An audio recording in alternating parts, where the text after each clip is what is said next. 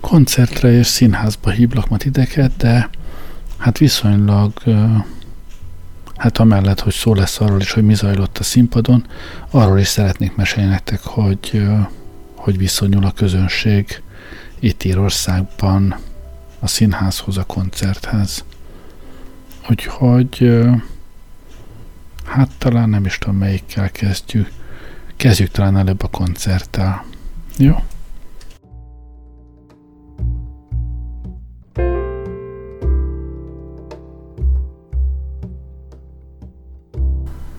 Vagy nem. Menjünk kronológiai sorrendben.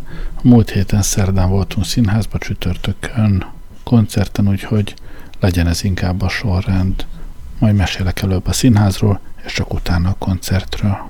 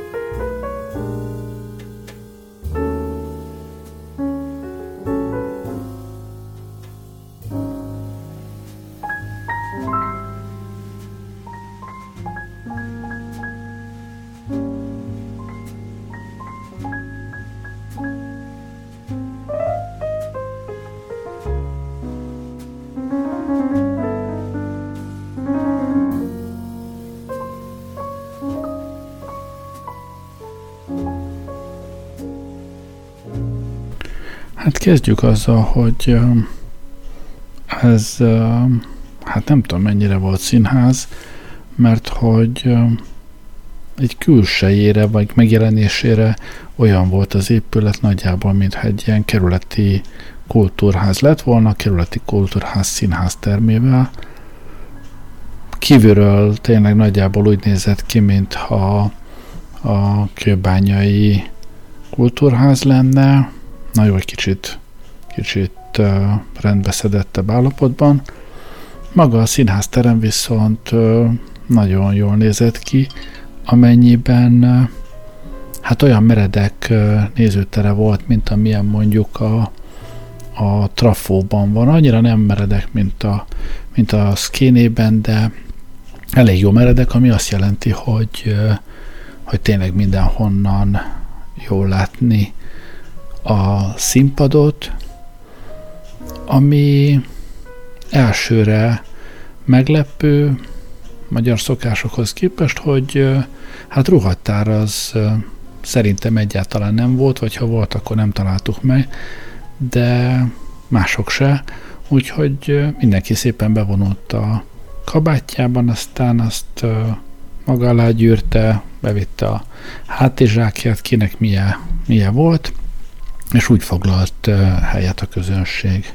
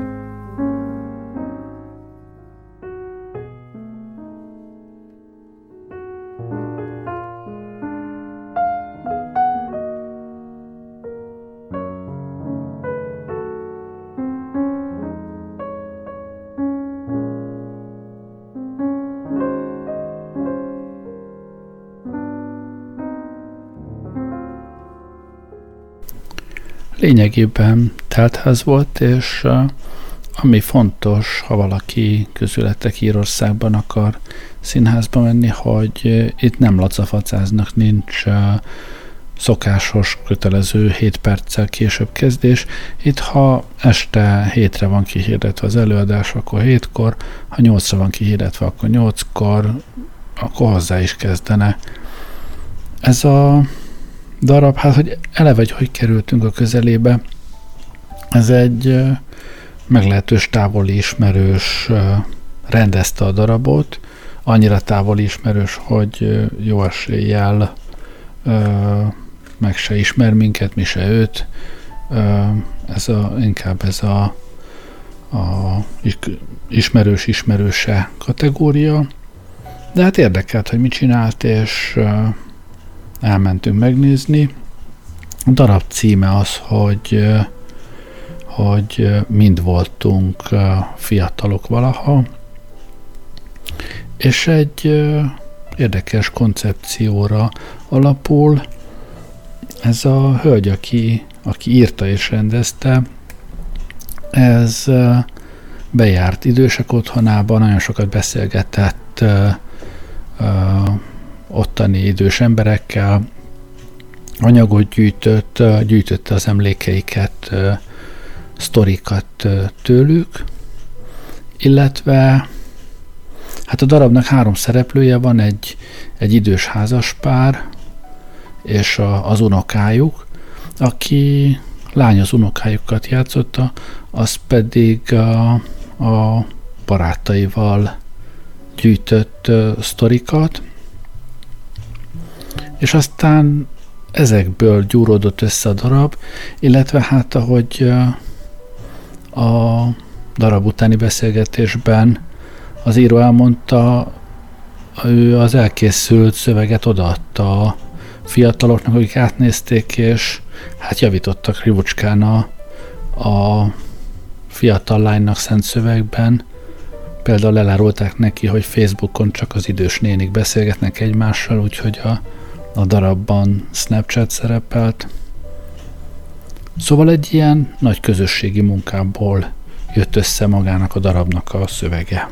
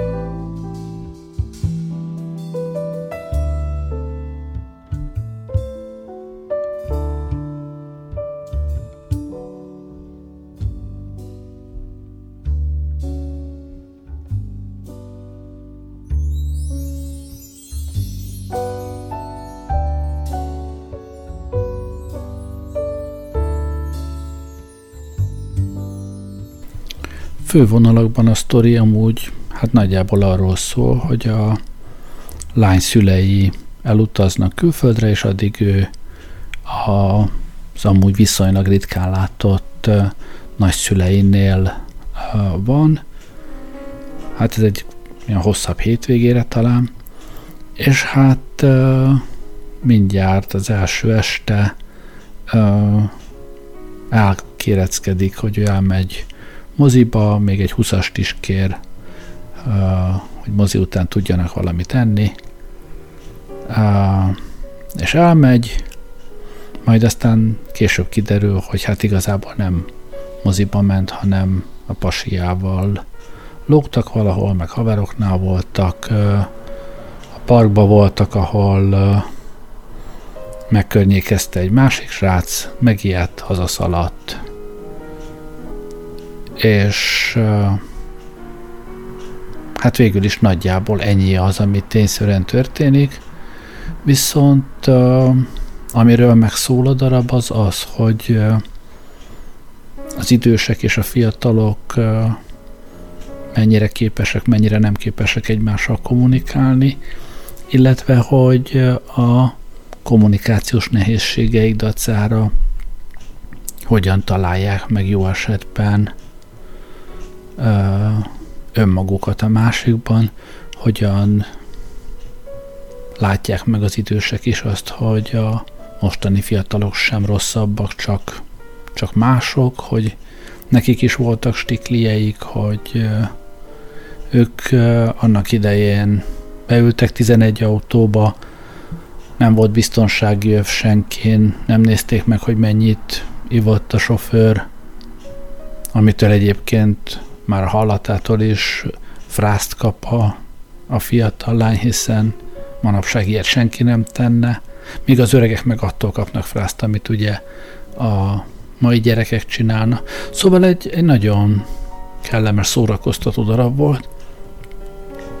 E, prima zenebejátszásokkal, és ami, na majd mindegyik is zene után még folytatom.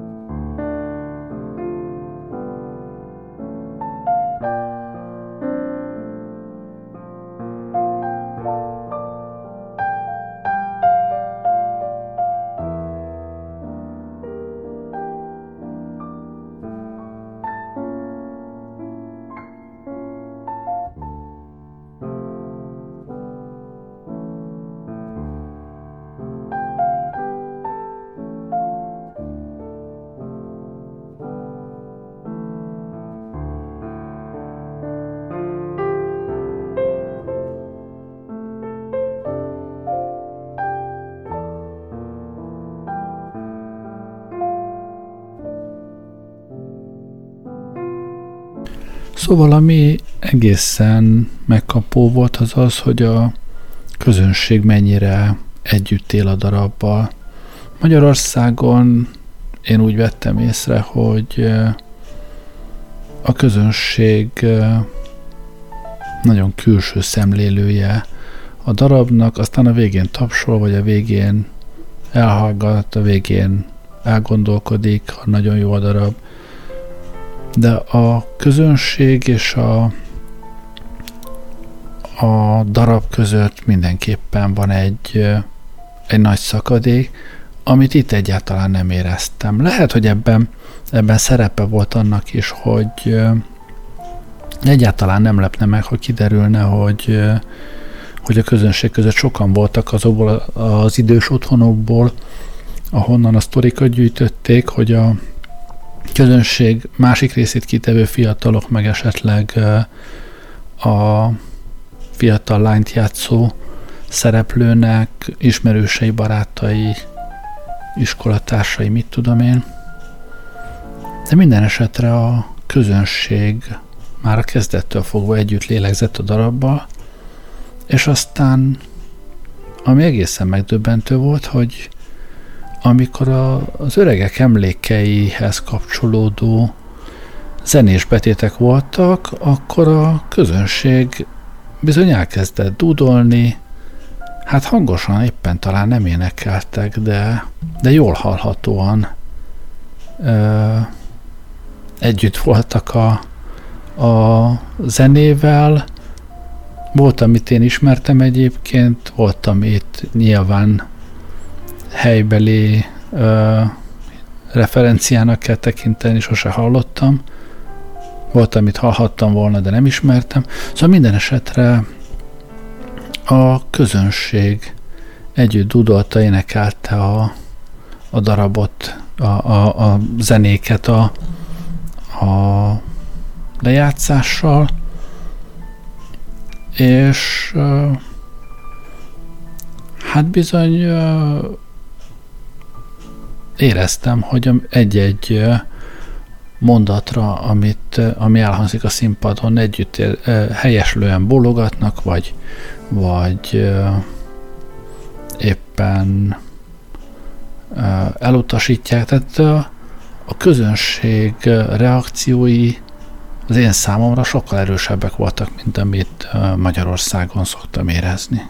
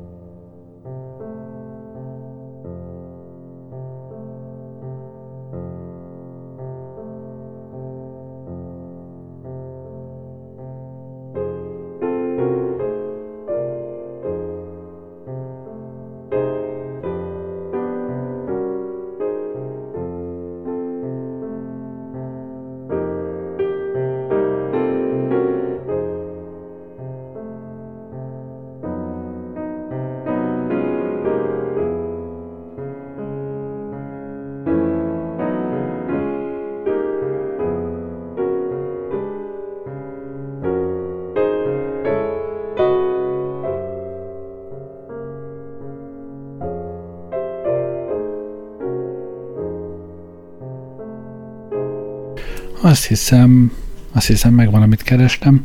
Kicsit olyan a közönség viszonyulása az előadáshoz és a darabhoz, mint a gyerekszínházakban, amit lát az ember, mint a bábszínházban, amit lát az ember, amikor, amikor a közönség abszolút vevő a darabra, bekiabál, hogy vigyázz, ott van mögötted az ördög.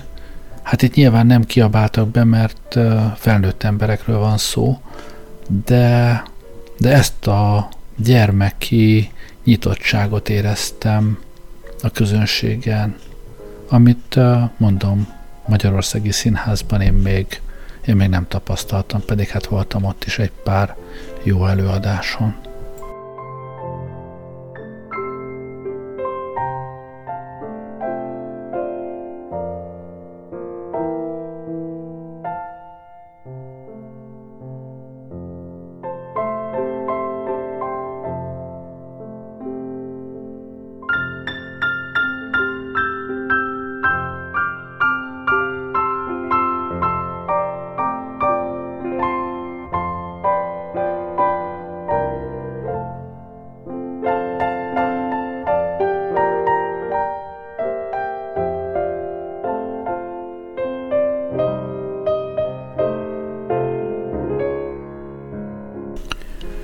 És akkor egyszer csak vége az előadásnak, ami után is kipenderül a színpadra a, a szerző, rendező, és azt mondja, hogy most akkor körbeadunk egy mikrofont bárkinek, aki kéri, akinek eszébe jutott valami jó sztoria saját fiatalságából, valamit felidézett neki a darab, ossza meg nyugodtan a közönséggel, kíváncsian hallgatjuk. És valóban, hát ha nem is sokan, de, de egy négyen-ötten uh, megragadták a mikrofont, és, uh, és elmesélték, hogy, uh, hogy igen, ők is uh, használták azt a szappanfajtát, amit a darabban említettek, uh, igen, ők is így utaztak, úgy utaztak, tehát uh, mindazokat az emlékeiket, amik előjöttek a, a darab kapcsán, azokat, uh, azokat közzé tették. Uh, ami egy, egy nagyon kedves része volt a sztorinak. Ilyet egyébként már Magyarországon is láttam. Volt egyszer, nem tudom, megyen még egy Illaberek című ö, darab, talán a Katona Józsefben, amelyik, ö, amelyik a kivándorlásról szól, és ö, amelyik után ö, ott lehet maradni, beszélgetni. Amikor én ott voltam legalábbis, akkor Velyszer Linda beszélgetett a közönséggel ugyanilyen módszerrel, tehát szépen körbeadták a mikrofont, és ki-ki elmondhatta a darabbal, illetve a kivándorlással kapcsolatos uh, személyes történetét.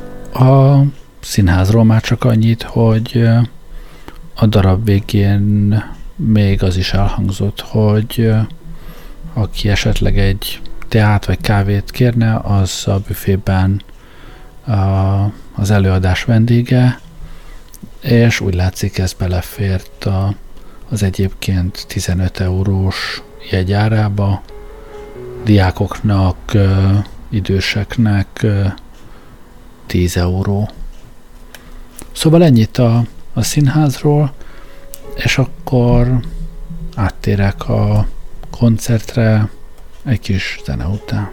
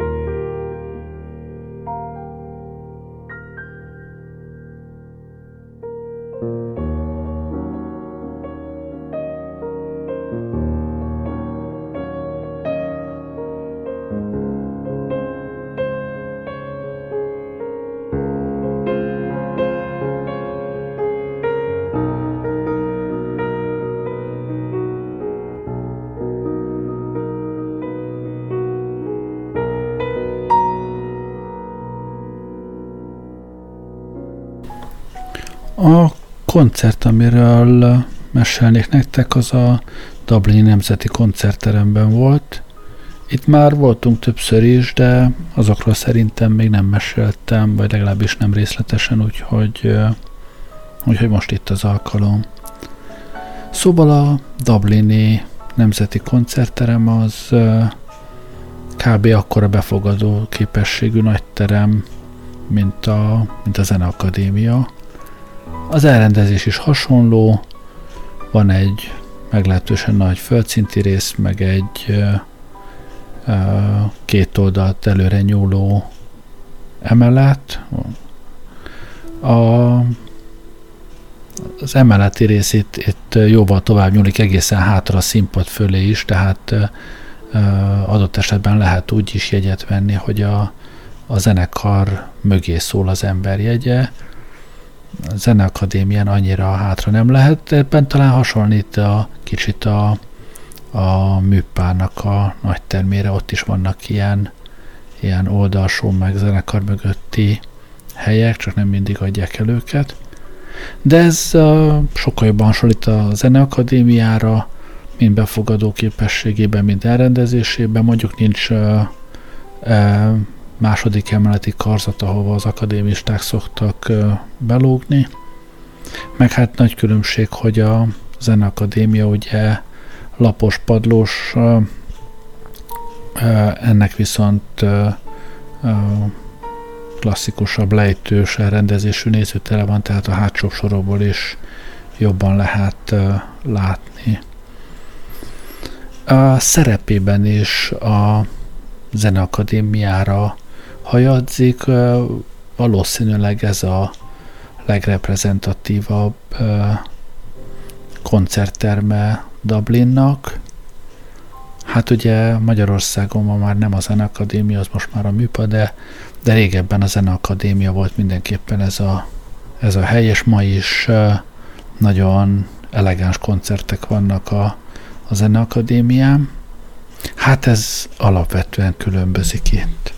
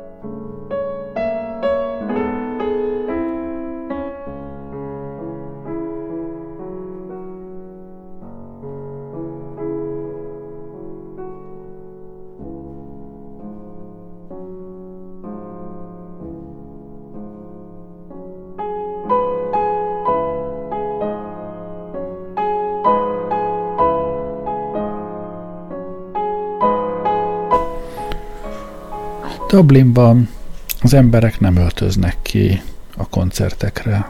Nagyon kényelmesen vannak. A farmernadrágban, kordbársonyban, kinek milyen jut az eszébe. A legelitebb, amit láttam, az a zakó nyakkendő, de egyáltalán nem jellemző. És még Magyarországon van egy olyan szokásforma, hogy az ülőhelyek és az elegancia valahol korrelál, tehát a földszint elejére jobban felöltöznek az emberek, mint a karzat hátuljára, vagy akár a, a földszint hátsóbb részeibe. Hát ez itt egyáltalán nem jellemző, az elsősorban ugyanúgy lehet farmernadrágos látni, mint hogy a leghátsó sorban a szorványos zakósok közül egyet-kettőt, tehát e, ilyen jellegű kasztrendszer nincs, bár persze a jegyárak azok, azok itt is e, a hely jóságával e, aránylanak. Erre a koncertre, amelyikren mi voltunk, e, a legolcsóbb jegy harminc euró volt, de volt még negyven, hatvan, hetven euróért is, és ebben csak nagyon kicsi tódítás van, mindegyikből ötven centet visszaadna. Szóval szóval az elegancia az nem dívik errefelé, és ami még izgalmasabb, hogy egy ilyen jellegű helyen sem érzik az emberek elvárásnak azt, hogy az itt egyébként létező ruhatárat igénybe vegyék. Itt ugyanúgy megteszik azt, hogy beballagnak kabátban, adott esetben nejlonszatyorral, és aztán kis fészket raknak a székükön a, a kabátból, szék alá begyűrik a, a hátizsákot, és úgy nézik végig a, a koncertet a legnagyobb lelkesedéssel, majd felveszik a kabátjukat és hazamenne. Sőt, a szünetben, amikor kiballagnak büfébe, vagy mit tudom én hova, akkor ezeket a cuccaikat, kabátaikat minden további nélkül ott hagyják a széken, ahol, ahol ültek. Mi történhetne vele? Aztán, amikor visszajönnek, akkor újra rátelepszene, és az előadás végén távozna.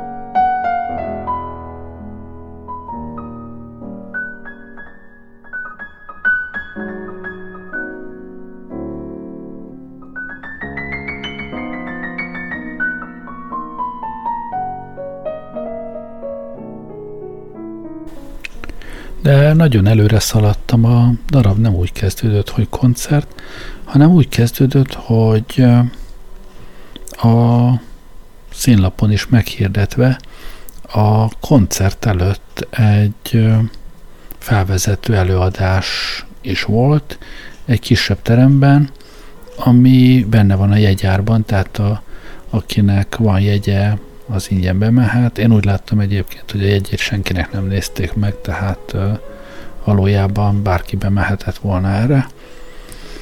És ez úgy nézett ki, hogy mivel egy, uh, egy francia barokk uh, opera ária est volt, egy uh, szakértőt hívtak oda, aki egyébként uh, azt hiszem a Dublini Egyetemen tanít zenét, de amúgy meg uh, egy ilyen kritikai portálon szokott koncertkritikákat írni ráérő idejében. Tehát egy ilyen fickót hívtak oda, aki rendkívül felkészülten és okosan beszélt a francia barokról, kivált kép azokról a szerzőkről, Rameauról, Charpentierről, akiktől hallottunk áriákat utána a koncerten, tehát egy rendkívül jó bevezetést adott a kor zenetörténetébe, e, micsodákkal, tehát videófelvételekkel illusztrálva, mindent egybevéve egy olyan, hát több mint egy órát e, beszélt, és e, egy pillanatra sem hagyta a közönségnek elveszteni az érdeklődését. Én szerintem önmagában már az az előadás is földobta az estét.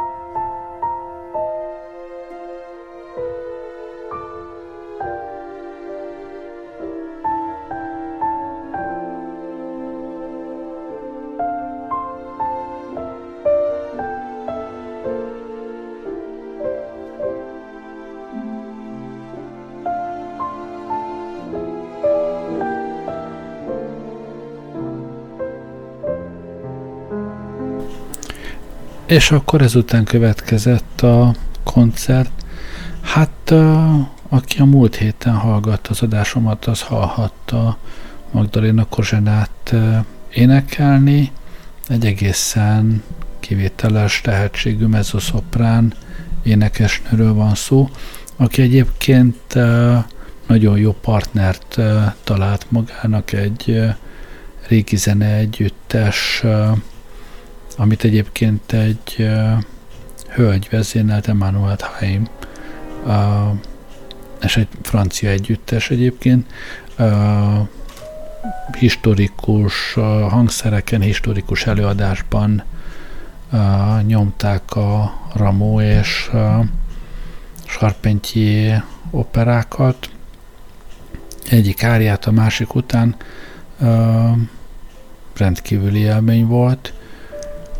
A közönség is nagyon értő füllel hallgatta, én úgy vettem észre, és hát uh, állva tapsolt a, a teljes közönség, bár teljes ház az nem volt, engem egy kicsit ez meglepett. Uh, uh, volt egy olyan tizenöt százaléknyi üres hely, hát lehet, hogy ez a jegyáraknak is volt köszönhető, meg a csütörtök estének, de mondom, aki ott volt, állva tapsolták meg a, az előadást, um, úgyhogy ráadásszámot is adtak. Először a hely szellemének engedelmeskedve egy Handel áriát, mert hogy ugye Dublinhoz, Handelnek viszonylag sok köze van. Aztán másodiknak pedig egy Monteverdi áriát, amit, amit most hallgassunk is meg, mert egy egészen, egészen elképesztően szép ária. Ez nem operából van egyébként, hanem egy, egy magnifikátból, és a, a szöveg a Si dolce tormenti, az édes kínszenvedésről szól. Figyeljetek jól a dallamra, remélem megtapad, mert, mert izgalmas.